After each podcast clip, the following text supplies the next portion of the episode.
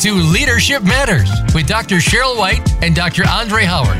This is your forum for exploring and discussing challenges that are faced by public and nonprofit leaders. And now, Leadership Matters. Good afternoon, and thank you for tuning in to Leadership Matters, informing leaders, inspiring solutions. I'm Cheryl White uh, with the Neighborhood House Association in San Diego, California, and just delighted to have with me some fabulous guests. And we're going to be talking about LGBTQ voices in leadership, increasing understanding, and being an ally. So, with me today, I want to introduce our fabulous guest. We have Dr. Darrell Brooks, who's the founder of Love and Justice Consulting. And um, we also have Julia Lohman, and Julia, am I saying your last name correctly? Yes, ma'am. Okay, so we've shifted from Charles that I had. Wonderful. Uh, Senior Education Coordinator with the Neighborhood House Association. And last but certainly not least, our fabulous Eric Lovett, who is the founder and president and CEO of Urban Street Angels. So, welcome to all three of you. Thanks for having us. Yeah, definitely. So I want to actually start our conversation off with yourself, Eric. I'm just have you go first, and then we'll just kind of do a round table here. But ask you just to maybe share with us what does it mean to be LGBTQ plus in America? Well, let me just say thank you for having me. And I, I know everyone's going to have a chance to say this, but it's very exciting to be here and also to meet you, Dr. Brooks and Julia.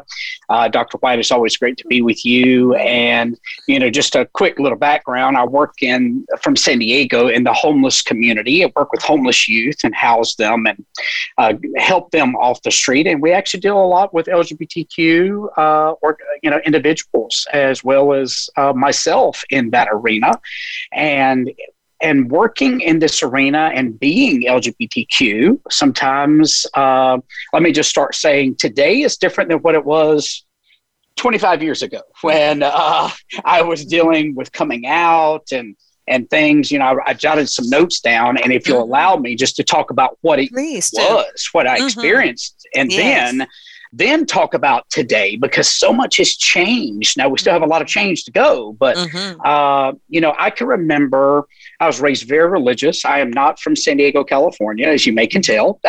I have a little bit of an accent. Uh, but so being from the South, there was judgment. It was mm. something's always wrong with you. Uh, I was ostracized, even though I was, my dad's a pastor, I was a worship leader, and these th- type things. I was very ostracized and uh, not normal. I'm using mm-hmm. some of these mm-hmm. words because that's actually the words that were used to me. Mm-hmm. It was spoken mm-hmm. to me. Mm-hmm. Uh, God doesn't love somebody like you. God doesn't accept somebody like you. And those type things uh, were very traumatizing for me. And so a lot of where I am today mm-hmm. came from, I guess, the birth out of that pain, out mm-hmm. of the mm-hmm. motivation out of that pain. Because now, let me mm-hmm. say, being LGBTQ in America, uh, is I'm proud of who I am. Mm-hmm. I uh, know God loves me. I I feel accomplished, mm-hmm. um, overcoming hardships. You know, mm-hmm. there's so many things that uh, LGBTQ individuals have to to overcome. Um, almost driven, almost the mm-hmm. sense, if you allow me to be kind of transparent, yeah. almost the sense of oh, I can do this. So just watch me, you know, that kind of mentality. And mm-hmm. uh, but and, and as I mentioned, really motivated. I the pain I went through, the reason I do what I do now is because I don't want anybody to ever have to go through what I did the way I did. Mm-hmm. I know we all have our different pains, but to be able to provide that place of support, no matter who you love or how you mm-hmm. identify, mm-hmm. and being able to step into that place and giving hope and love is the most important thing. Wonderful, Eric. Thank you for sharing. I remember the first time I heard your story and we were at the Healing Hearts and Minds um, Academy and addressing a room full of healthcare providers as well as faith based leaders. And um, it was simply phenomenal to hear you there. And I'm sure we're going to have a phenomenal time um, hearing your voice today. So thank you again for being with us. And I appreciate your candor and courage. Thank you for having me. Mm-hmm. Thank you. And um, why don't I toss the ball to, uh, let's say, Dr. Brooks this time?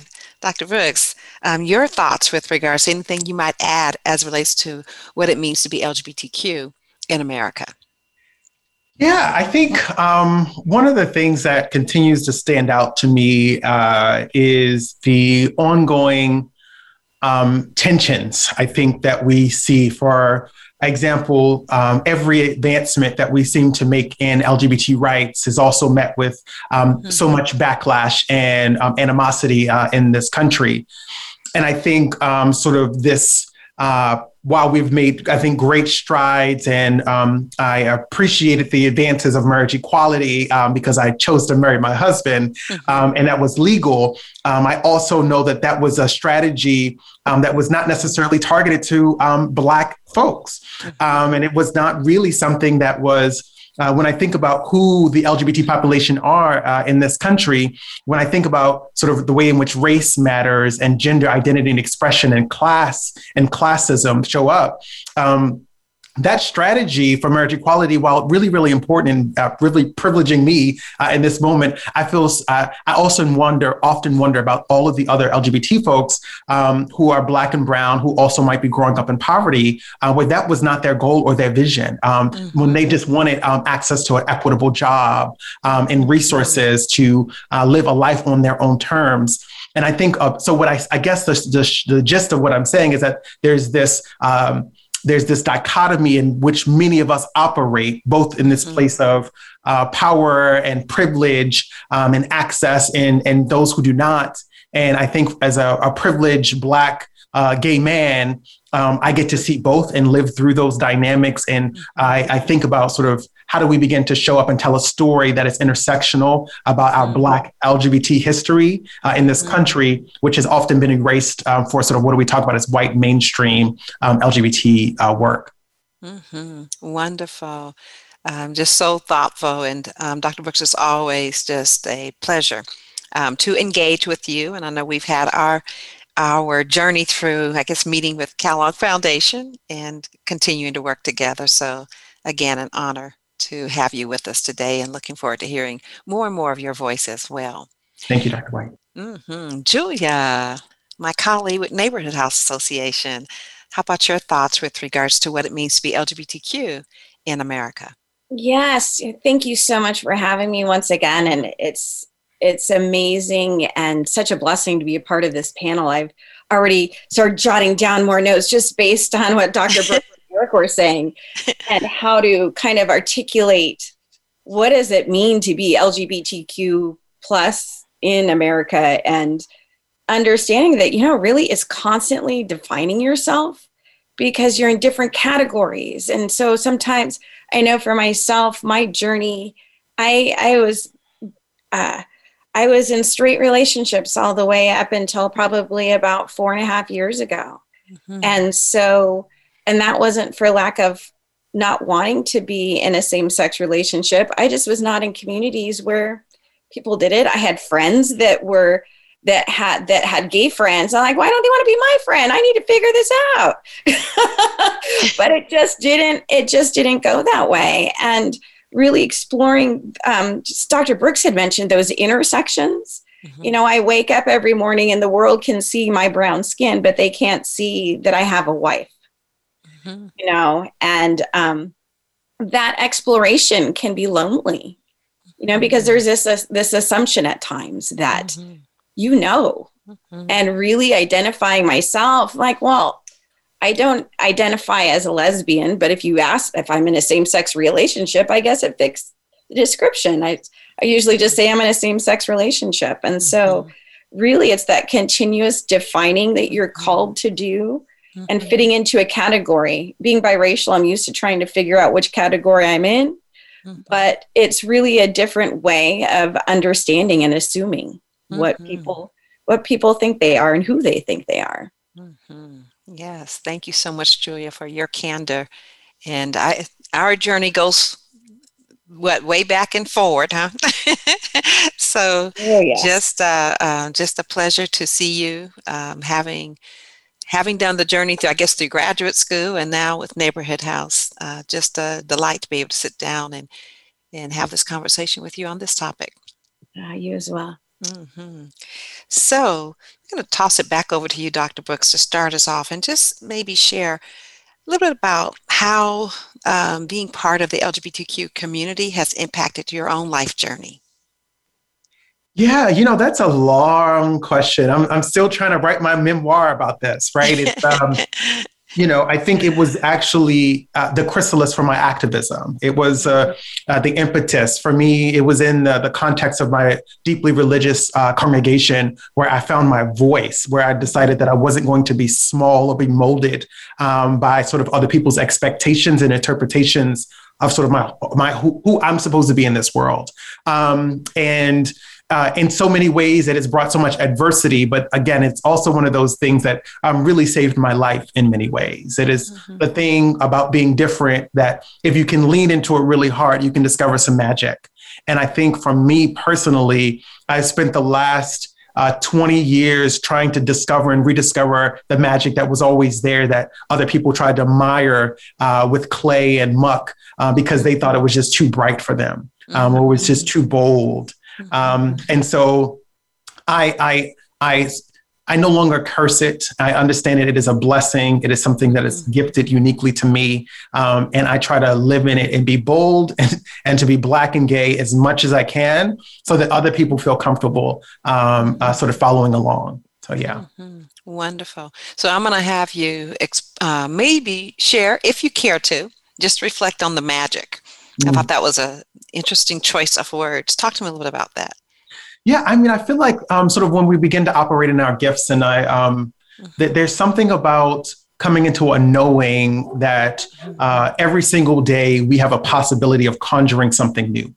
Mm-hmm. And I think when I sort of align my energy, uh, when I understand that sort of my sexual identity and orientation, my race and ethnicity, uh, my class background are no longer burdens, but are things that give me insight into the windows of other people's lives and their souls. Um, mm-hmm. I get to sow a seed of possibility, not only mm-hmm. within them, but within myself too. And so for me, that's what magic is. And um, and I love being able to do that and to live in that mm. possibility.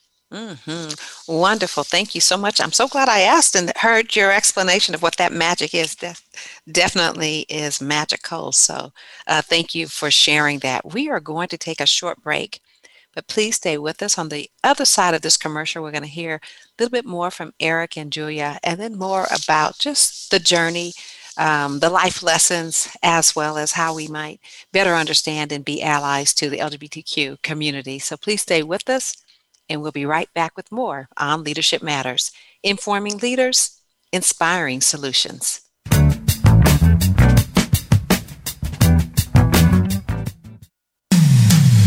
When it comes to business, you'll find the experts here. Voice America Business Network. Leadership Matters is brought to you by Innovisions. Need to improve leadership, staff, or organization performance? Contact Innovisions today for quality, effective, and affordable leadership, staff, and organization development training, coaching, and consulting services. Call 619 453 8093. That's 619 453 8093. Or send an email to Dr. White. Her email address is swhite at neighborhoodhouse.org. Innovisions is a social enterprise of the Neighborhood House Association of San Diego, California. Funds raised go to support the Neighborhood House Association's mission to enrich lives through a continuum of education and wellness service. Today, expertise equals credibility. When you know what to do and how to do it, people follow because they acknowledge that you know more. However, stepping up in your career eventually pushes you out of your comfort zone of expertise. How you lead at those moments requires new skills. We're here to show you how to survive and thrive. Join me, Wanda Wallace, on Out of the Comfort Zone at Voice America Business Channel.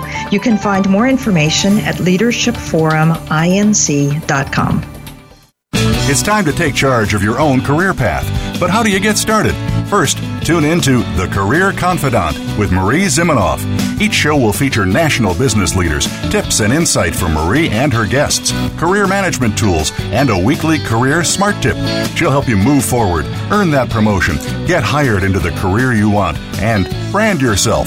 The Career Confidant is broadcast live every Monday at 3 p.m. Pacific Time, 6 p.m. Eastern Time on the Voice America Business Channel. From the boardroom to you, Voice America Business Network.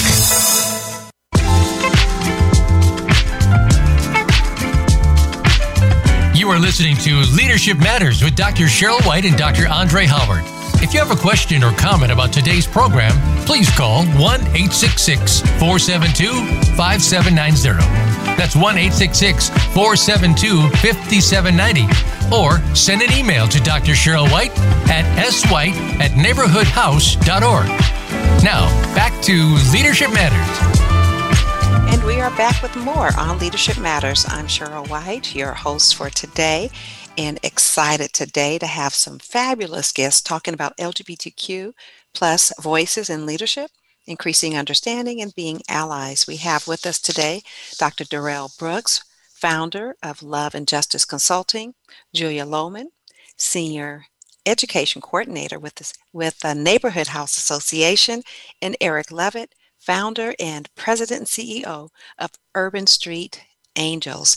Julia, I'm going to toss it over to you to talk a little bit about your um, life journey and how LGBTQ, you know, just kind of being part of the community, coming into the community, really has impacted your life journey.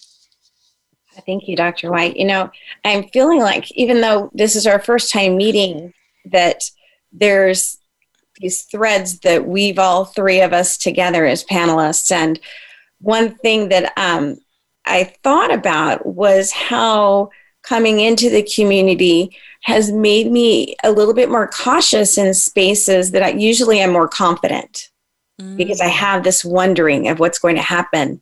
And part of that is because growing up, I think I was kind of watching from the margins. I was like already in the margins, but kind of peeking in the window to this world that I feel like I belong in, but not sure how to get into how what how does this work? And to go from kind of peeking in the window to realizing, you know, what, girl, just go right through that door.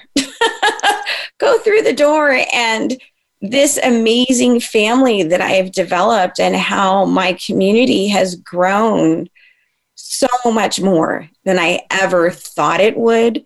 It, so much of it was fear based, afraid of what might happen. But now, knowing all of those possibilities and the people that I share this journey with, that I know that will be there, and so it's it's been very interesting. So I like to say I went from peeking in the window and then walking through the door and dancing till the night till the go off. Wonderful. Thank you so much, Juliet. And Eric, how about for yourself? How has um, being LGBTQ impacted your life journey, just being part of the community?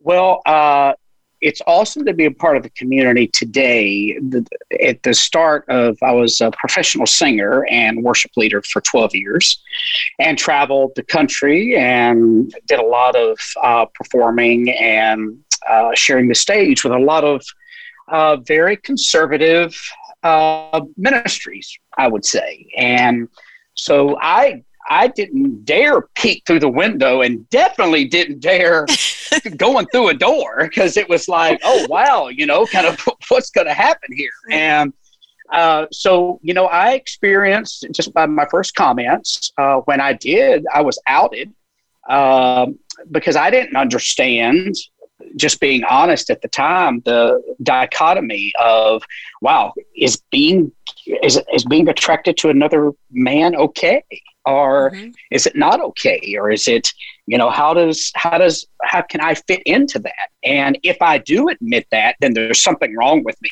and I need to go through a lot of counseling, which I did. I needed to get the demons cast out, which I tried. Uh, I needed to. Uh, I went through all the you know, reparative therapy, which I did. And so, since we're talking honestly and transparently, I kept I came from a very you know right wing conservative. I worked for Jerry Falwell Sr. Uh, for those of you who may know that name, older, and so I was his worship leader for 12 years, and so I I didn't dare. It, we didn't even call it LGBTQ then. It was it was just you know we barely had an issue with calling it gay or even mentioning lesbian. Mm-hmm. And so for me, um, it was very traumatizing for the first mm-hmm. 30 some odd years of my life. Uh, thankfully, now mm-hmm. and coming out of mm-hmm. that pain and being rejected, and yes, I lost everything. I lost all my work. I lost my most of my family. I lost all my friends. I tried to kill myself twice. Uh, I became addicted to drugs. I became um, very destructive because I thought nobody cared for me. And that's the way they it seemed. Mm-hmm. and so after coming through that pain now what has been gay how has it impacted my life? It's impacted me because i've i've made this statement i'm going to give more now than i take. Mm-hmm. and i felt like i took a lot whether it be religiously or spiritually, or it's about me, me, me, me. And I think it's very important, even referring back to Dr. Brooks's comments of sowing a seed of possibility and, and having that magic. It's so very important mm-hmm. to have that self esteem. But for me in my life, it was about making sure others around me, uh, I was able to give them that same ch- a chance that I didn't mm-hmm. have, a chance mm-hmm. of being LGBTQ and not being judged and not being condemned or ostracized. And so now I'm able to do that, but then I wasn't.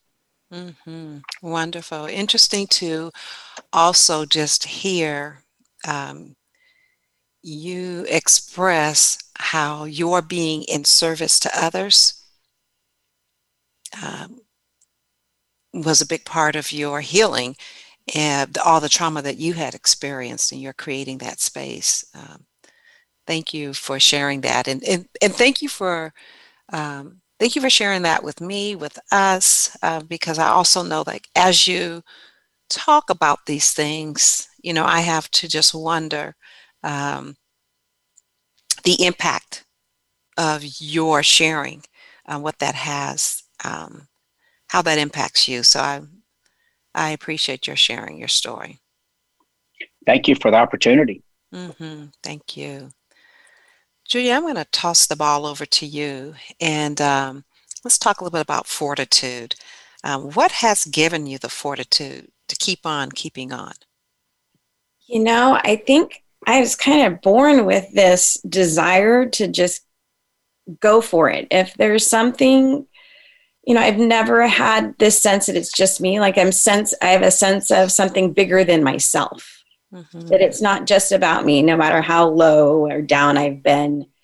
And had this, I've always been a bit persistent when there's a challenge. Mm-hmm. there are times that I, I think many others, you like, I, I'm not going to work too hard at this, but for this, I felt like I don't really have a choice. This is my life. This is mm-hmm. my family. I love my family, and I've I've got to do something, and I've got to keep going. And mm part of that also is that alignment with my personal and professional values mm-hmm. and my one of probably a few um, data geeks that have a strategic plan for myself and vision mm-hmm. and mission statement and really mm-hmm. the alignment of those to engage in life with curiosity and compassion with harmony being that end goal it's like you mm-hmm. know sometimes you got to have that discord to get to the harmony. Mm-hmm. And then the other thing I would say is that continuous journey of finding those safe spaces for me to reflect and engage in conversation as I grow to understand the complex nature of my identity. Mm-hmm. You know, our identities are so complex that we don't, we kind of take that for granted sometimes. And so mm-hmm. having those spaces that are opened up, my first space was I went to the LGBTQ center and went to a group and my friends were just here the other day relaxing mm-hmm. you know and so really mm-hmm. finding those spaces and people mm-hmm. to keep keep you going when you don't feel like going anymore mm-hmm. mm-hmm. wonderful story of fortitude so peeking through the window walking through the door And was it the connection with others that gave you that um, fortitude to walk through the door? What gave you the fortitude? I think that connection, I was in a very lonely space and like, hey, you know what? I need, I know I'm not the only one. You know, I have, I do a lot of work with anti bias education, and a lot of it ends up being more about culture and race. Mm-hmm. And so those communities I have stronger connections to. And I said, you know, I, I know that there's places for me to go and other people going through this. And I have met others who had no idea that that's what it meant. And I was like, well, at least I knew what was going on, mm-hmm. you know? and so realizing that, you know, nobody has this all figured out, that mm-hmm. that community is there to help you figure it out and what it means for you. Mm-hmm. Wonderful. Thank you, Julia. Tossing it uh, back to you, Eric, with regards to fortitude. Um, you've shared uh, so deeply and gone through so much in your journey. What's given you the fortitude to keep on keeping on? You know, I think it, it just really ties back to making sure that uh, our world today, and everyone has alluded to it, that our society today understands that there's a lot more education. There's a lot more things that we can do. We've come a long way, but we're still so far, still so far to go. And that fortitude and drive saying, we're not done. We're going to keep going. We're going to keep making this world, our world, a better place and a place of hope and for all and mm-hmm. support and love and mm-hmm. to where all men and women are treated equally no matter mm-hmm. what mm-hmm. Mm-hmm. wonderful uh, thank you eric and then um, tossing it over to you dr brooks your thoughts with regards to fortitude what's giving you the fortitude you know, I, when I think about fortitude, I think about pillars, and I think some of those pillars have been uh, my family, um, they have been um, uh, my nephew, uh, the possibility for for him to see me uh, out and proud and know that uh, he does not have to shy away from befriending other sort of LGBT folks. Um, and so I think that's been a, a, big part of sort of trying to, to role model um, healthy masculinity and healthy relationships um, so that his relationships with whomever he chooses mm-hmm. um, is, is powerful. And I think I've learned something about fortitude, particularly for me uh, as a cancer in this season, um, is that the, the, when I decided to stop being strong, I sort of found sort of this infinite well of resource and power.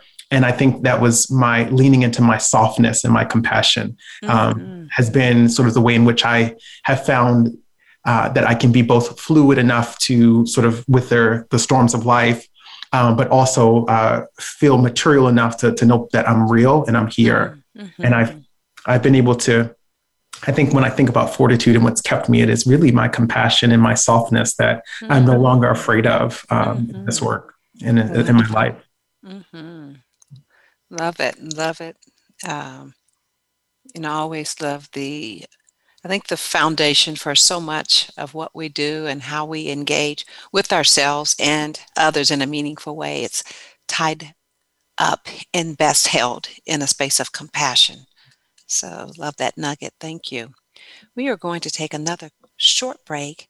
And when we come back, we're going to be uh, just going a little bit deeper with regards to just um, trying to better understand uh, what each of you may want others to know about the LGBTQ, LGBTQ plus community, as well as how we might be allies and what might others who are leaders in this space um, just uh, consider and, uh, and think about um, so that we continue our journey to a more perfect union. So when we come back, looking to um, hear more, so stay with us. We'll be right back with more on Leadership Matters, informing leaders inspiring solutions.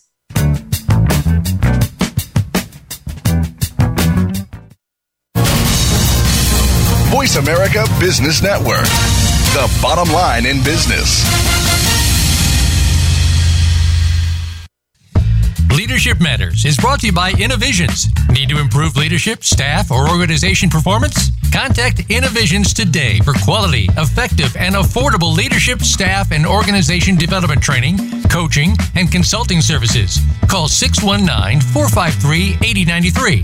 That's 619 453 8093. Or send an email to Dr. White. Her email address is swhite at neighborhoodhouse.org.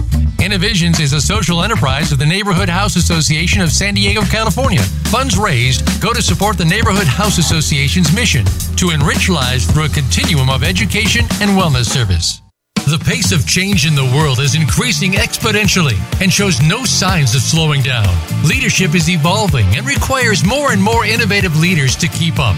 Innovating Leadership, co creating our future with Maureen Metcalf, features interviews with global business leaders, thought leaders, and academics in a wide range of industries. Proven concepts and tools may be applied to build your organization and deliver sustainable success. Tune in every Tuesday at 2 p.m. Eastern Time, 11 a.m. Pacific on Voice America Business. Trends in global business are changing all the time.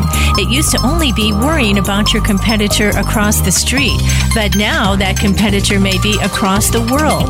On Global Business with Mahesh Joshi, we discuss the trends in global business, plus issues and solutions that business leaders face today. Each show is guaranteed to teach you something that you didn't know before about global business. Listen live every Wednesday at noon Eastern Time, 9 a.m. Pacific Time on the Voice America Business Channel.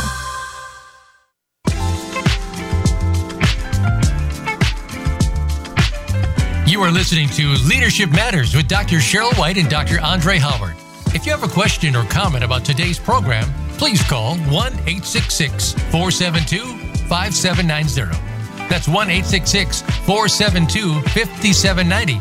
Or send an email to Dr. Cheryl White at swhite at neighborhoodhouse.org. Now, back to Leadership Matters. And we are back with more on Leadership Matters. I'm Cheryl White, your host, and excited to have Dr. Darrell Brooks, founder of Love and Justice Consulting, Julia Lohman, Julia Lohman, Senior Education Coordinator with the Neighborhood House Association, and Eric Lovett, founder and president and CEO of Urban Street Angels with us today, talking about LGBTQ plus voices in leadership, increasing understanding, and being an ally.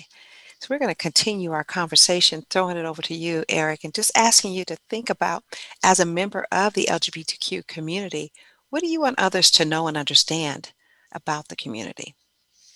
Well, that's a that's a great question. Uh, we all have so many different uh, notions or preconceived notions of what we feel like uh, a person that is identifies as LGBTQ plus. Uh, you know, I think you've heard us mention it. I know Dr. Brooks has mentioned it earlier. Um, equal rights. You know, it's uh, the one thing that we need to consistently and continue to work on is equal rights for LGBTQ members, and um, and that's we still have a long way to go there. Um, and then that we're no different. And you know, I, I keep saying this because even the, on the West Coast, as we were just alluding to, mm-hmm. there are people that have a preconceived notion of that somebody who identifies as LGBTQ is, oh, are they different, or you know, you know how, how they fit in a certain organization or culture. And I know we've done some work together, Dr. White, with us uh, organizations, mm-hmm. but I, I want to bring it back to an NFL player that just came out, and you may be you may have seen this, but it's Carl Nassib of the Las Vegas Raiders, as he's a defensive end, and he did a YouTube. He came out on YouTube, and you know the first thing that we we all think, at least in the LGBTQ community, is I wish he didn't have to do that. I wish he didn't have to come out with a video, but because of our culture, especially in, in sports, which I've been involved in most of my life and to have somebody, first of all, that steps into the spotlight to say, uh, this group you're talking about is me. Mm-hmm. All right. I am no different. I am your neighbor. I'm your brother. I'm your sister. And deal with it. You know, going back to what Julia said, you know, busting through that door saying, hey, I'm here and this is who I am. And I long for the day that we don't have to do that but we still do. And I think it's mm-hmm. important for us to understand that mm-hmm. if if that is the main point to understand that we are we're we're all over mm-hmm. and it's mm-hmm. us and we are we are who we are. Mm-hmm. Wonderful. You know, um, from my space in um, in thinking about as you're sharing, um, Eric, I, I think back as a child when we would say, "Say it loud." I'm black and I'm proud. or today's date, you know, when we're talking about Black Lives Matter, and we and we want to say, you know, we we long for the day when we don't have to say those things um, because it's just, uh, you know, just underlying assumptions that we indeed um, have lives that matter and um, and don't have to claim it or proclaim it because it just is. So. Uh, yeah. If I um, maybe uh, throw it to you, Dr. Brooks, uh, to add your thoughts with regards to what you would like others to know, what might that be? I think there are so many um, ways in which our history has been erased in this country. And there are so many narratives about um, the role of Black transgender women um, leading up the charge for uh, our liberation. Uh, and yet they are one of the most marginalized and targeted groups of people um, in our country. Uh, often living um, in ways that sort of require them to engage in uh, areas and uh, ways uh, around survival that um, are less than ideal for people. And I so I think what I want people to know is that the mainstream LGBTQ narrative um, is not dissimilar uh, to the ways in which uh, uh, it intersects with racism and it tries to marginalize other people's lived experience. Mm-hmm. And so that there is no one unified uh, LGBT experience. It is it is nested within other social constructs of identity um, that sort of make it really important for you to ask questions, not just about the broader LGBT community, but about how it impacts Black LGBT folks in Baltimore City, for example, um, or in the Deep South, uh, or uh, immigrant populations. Uh, because at the end of the day, there's so many factors driving and shaping um, how we even get to access um, our own uh, identity, sort of what does it mean to live in our skin uh, and to be fully human. And so I would want people to be thinking deeply about the intersections of their L- LGBT and race and class and gender and ability status, um, and then think about the ways in which they might need to shape um, uh, and sort of unlearn and relearn the history and the narrative that is um, not the corporatized version of uh, pride, um, but sort of the ones that deeply based in Black and queer liberation theology, for example, and our fight for, for justice for uh, hundreds of years. Mm-hmm. Wonderful. Thank you, um, Dr. Brooks. And and that wonderful reminder that as we um, hear each other's stories and we learn more and more about um, each other's identities, that every individual's, um, everyone has a story. And mm-hmm. everyone's life experience is different and everyone's family experience is different and levels of acceptance can be different and all those things impact um, that which molds us. So, uh, and, and just how important those one on one conversations and connections and um, hearing each person's story um, individually and not making assumptions based on an aspect of someone's identity, just how important that is. So, thank you. Julia, tossing over to yourself, what might you want others to know and understand? you know, similar to Eric and Dr. Brooks, you know, we're we're not a monolith. Mm-hmm. There's many different pieces and parts to us. And it's just one piece of our complex identity, I think I mentioned previously.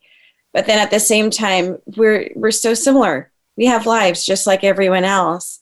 And within those lives, it's not a lifestyle, it's our lives.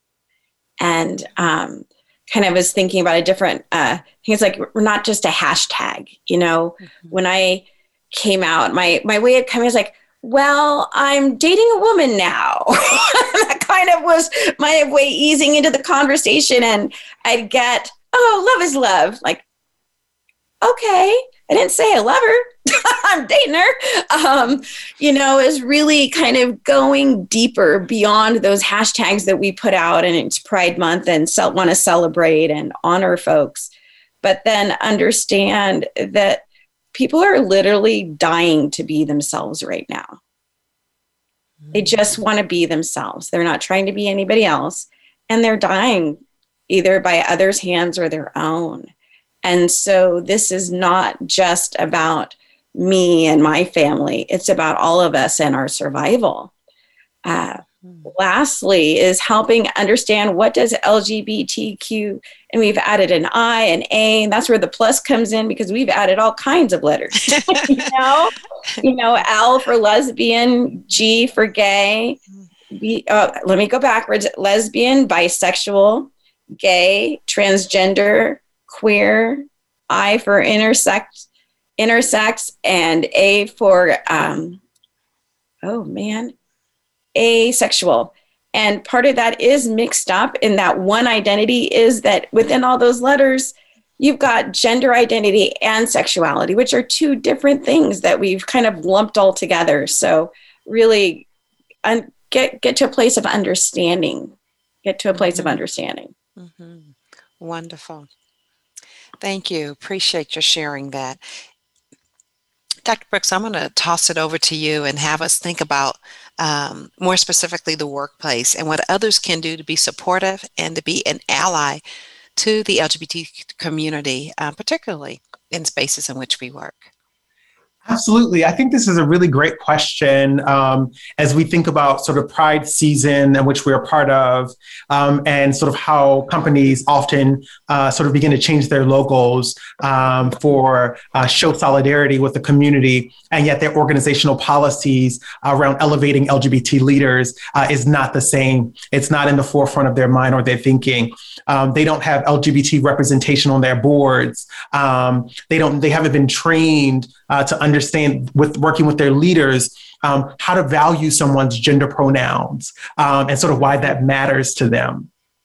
So I think that when I think about the organizational le- le- the, the, organizational level, there are so many uh, possibilities um, to ensure that the workplace is a place of affirmation of um, LGBT life, Black queer life, for example, that feels um, central and core and yet I then ask the question of sort of what might need to be different uh, and what might we need to know about the people that are sort of uh, we are employing that would ensure that they're um, experiencing nothing but love, affirmation um, for uh, being exactly who and what they are. And so I think through a question of discovery, I'm inviting all sort of leaders to think about sort of whether it's the, the management and leadership development programs, which tend to be neutral, or whether it's around race or sexual orientation, to think about what does it mean to embed those as core and central components to your leadership and management training programs? And then sort of where in your systems and your sort of policy levels are we creating opportunities for other affirmation uh, like uh, making sure that trans folks have access to uh, quality care so that they can actually um, uh, get receive all of the, the hormone replacement therapies um, and transition support that they might need as well and so i think that's that's just the beginning of the ways mm-hmm. we can mm-hmm. start doing the workplace stuff yeah, wonderful. Um, lots and lots to think about. We need to take another break, but when we come back, uh, Dr. Brooks, I'm going to ask you to elaborate because one of the things that we hear a lot of now, and there's some confusion around, is the use of pronouns. So when we come back, I'll ask you to speak a little bit about that, and then we'll hear also from Eric and Julia with regards to your thoughts of what others can do to be better allies in the workplace. So stay with us. We'll be right back with more on Leadership Matters, hearing some final thoughts from our guest. So, um, Leadership Matters, again, always looking to inform our leaders and inspire solutions.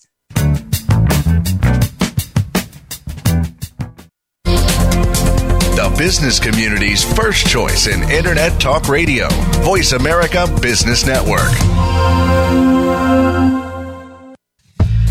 Leadership Matters is brought to you by Innovisions. Need to improve leadership, staff, or organization performance? Contact Innovisions today for quality, effective, and affordable leadership, staff, and organization development training, coaching, and consulting services. Call 619 453 8093. That's 619 453 8093. Or send an email to Dr. White Her email address is swhite at neighborhoodhouse.org. Innovisions is a social enterprise of the Neighborhood House Association of San Diego, California. Funds raised go to support the Neighborhood House Association's mission to enrich lives through a continuum of education and wellness service. Small businesses are in trouble, and it didn't just start with COVID 19. From the recession several years ago to the revolution of e commerce giants more recently, small businesses are getting hit hard and need to come back. Tune in to Business Buzz and Business Watch. It's two shows in one, hosted by Frank Hellring. We'll help your small business bounce back with best practices, guest experts, and resources that you can use to strengthen your small business. Listen Wednesdays at 10 a.m. Pacific and 1 p.m. Eastern on Voice America Business.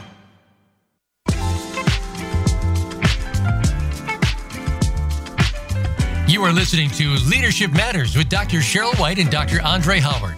If you have a question or comment about today's program, please call 1 866 472 5790. That's 1 866 472 5790. Or send an email to Dr. Cheryl White at swhite at neighborhoodhouse.org. Now, back to Leadership Matters. Okay, we are back with more on Leadership Matters, and I'm tossing it right back over to Dr. Brooks to talk a little bit about pronouns. Yes, thank you, Dr. White. I think sort of um, uh, this could be a whole topic of discussion in and of itself, but I think the, at the crux of it is that there are um, we use pronouns, and sometimes uh, there are groups of people um, who do not, uh, or they use um, uh, gender neutral pronouns. And so when we think about he, him, identify as a, a male, and I would use a he pronoun. Uh, there are folks who would uh, sort of use they, them. Um, they might sort of identify as transgender or gender nonconforming. Um, but at the end of the day, the, the, the, the, challenge and the issue around sort of pronouns is um, some of the, the folks who, uh, there's an assumption that because you're born a particular way, that you're going to identify uh, in a particular way as well. And that's not always the case. And so just because you're born born uh, in a, uh, uh, as we would talk about as um, cisgender, which is mean I'm identifying my own. Uh, I was born as a male and I identify as a male. Um, that is not the case for all people. And so we have to begin to broaden how we understand this and move out of this gender binary of he and, uh, and she and to create space um, mm-hmm. for folks who understand their diff- their gender identity to be either mm-hmm. they, them, um, or Z or Zer uh, as just possibilities to uh, allow people to name for themselves um, how they feel and want to exist in this world that don't confine itself to more traditional uh, gender roles around he and she. Mm-hmm. And, and Dr. Brooks, could you share with us why someone who may um, not necessarily identify as being part of the LGBTQ community, perhaps just simply an ally, might also uh, maybe use their pronouns? Yeah, so I think if I understand the question, um, and I say use their pronouns when I mean like announce their pronouns, be it in a Zoom uh, meeting, be it on their email. Well, you know, it's interesting. I think it gets a little tricky. I think there's been a movement to sort of put your gender or pronouns on everything, on your doors, on your email exchanges. Um, and that's beautiful and wonderful as an indicator of um, your awareness about why it's important. But I also have realized is that um, at the day to day, the interpersonal, sometimes um, uh, assuming that everybody wants to name their gender pronouns um, means that uh, you're inviting in some questions about their identities uh, around pieces of that they might not have also had time to spend on that. So I don't make the assumption. I always invite people in. Would you be willing to share your pronouns uh, with me? Um, and then I think at the most dangerous part is that depending on where you are and what context you're opening up, um, uh, there are some times or some scenarios where um, by you asking me my gender pronoun and if i don't look like the the pronoun that you think i am or other people might perceive me um, might put me in risk of danger for being assaulted um, mm-hmm. for, for those for me not looking like the gender i'm ascribing myself to mm-hmm. and so it gets a little tricky and so i would um, have us to be in a curiosity space mm-hmm. questioning and wondering mm-hmm. um, and inviting in and not making assumptions about um, mm-hmm or challenging what people are sort of relaying to, to one another around their gender mm-hmm. pronouns. Wonderful. Thank you so much, Dr. Brooks. Julia, how about your thoughts with regards to being allies in the workplace? You know, in the workplace, there, as uh, Dr. Brooks mentioned, there can be some some trickiness about use of pronouns and other things one uh, overarching thought I have is to ensure that you are investing investing in making diversity, equity, and inclusion an integral part of your culture, not as a training or as a checkbox, mm-hmm. but by truly making spaces that are safe for others to do their work.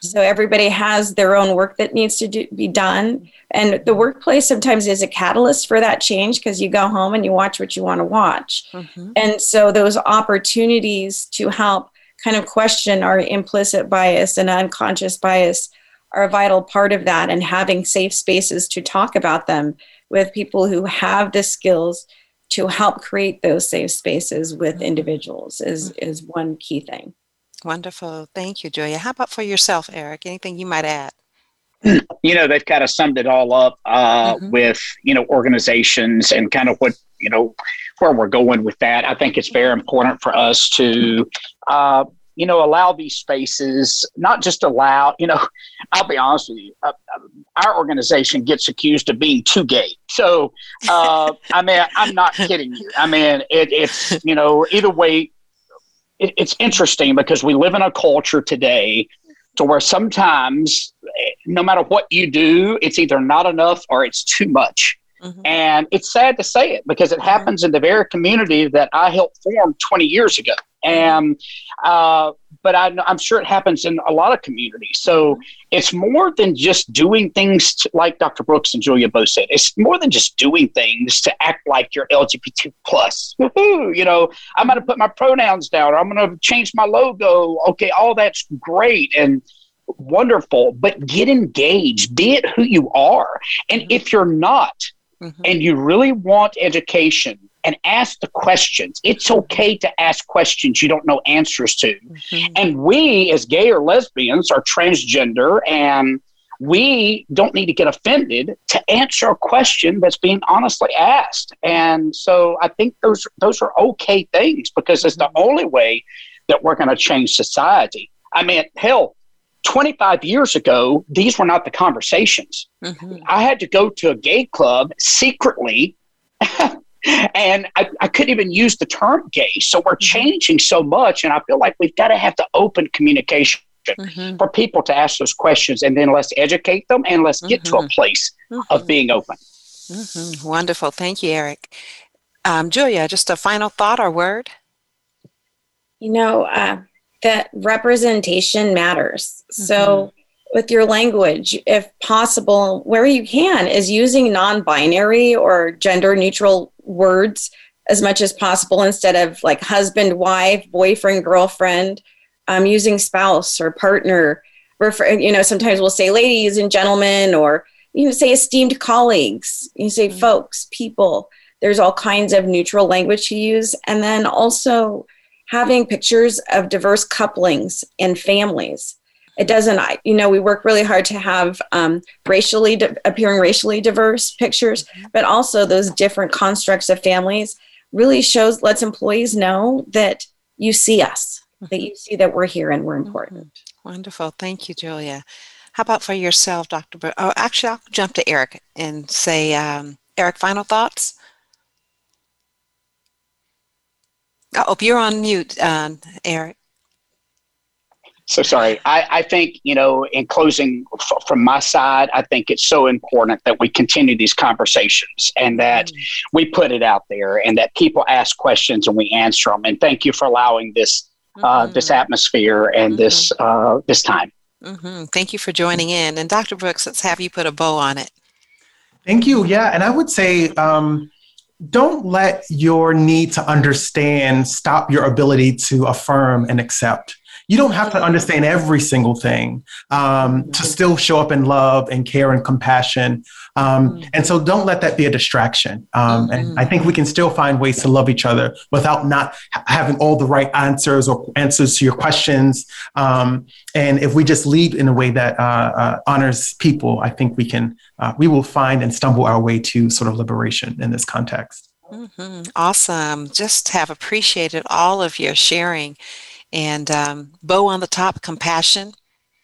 Uh, takes us back, Eric, to our conversations with the wonderful ministers who were kind of exploring how do we um, continue to reach out and love and make sure that we have families that are caring for their um, their youth and um, young adults and not leaving them in a space of homelessness out of misunderstanding. So I kind of go back to what uh, Dr. Brooks was talking about, still being able to show that compassion, even though there may be lack of understanding or even agreement. Can I still demonstrate compassion? So thank you to each of you for leaning into having this conversation. Thank you to our li- listening audience. Please join us every Wednesday at 2 p.m. Pacific Standard Time for Leadership Matters, informing leaders, inspiring solutions.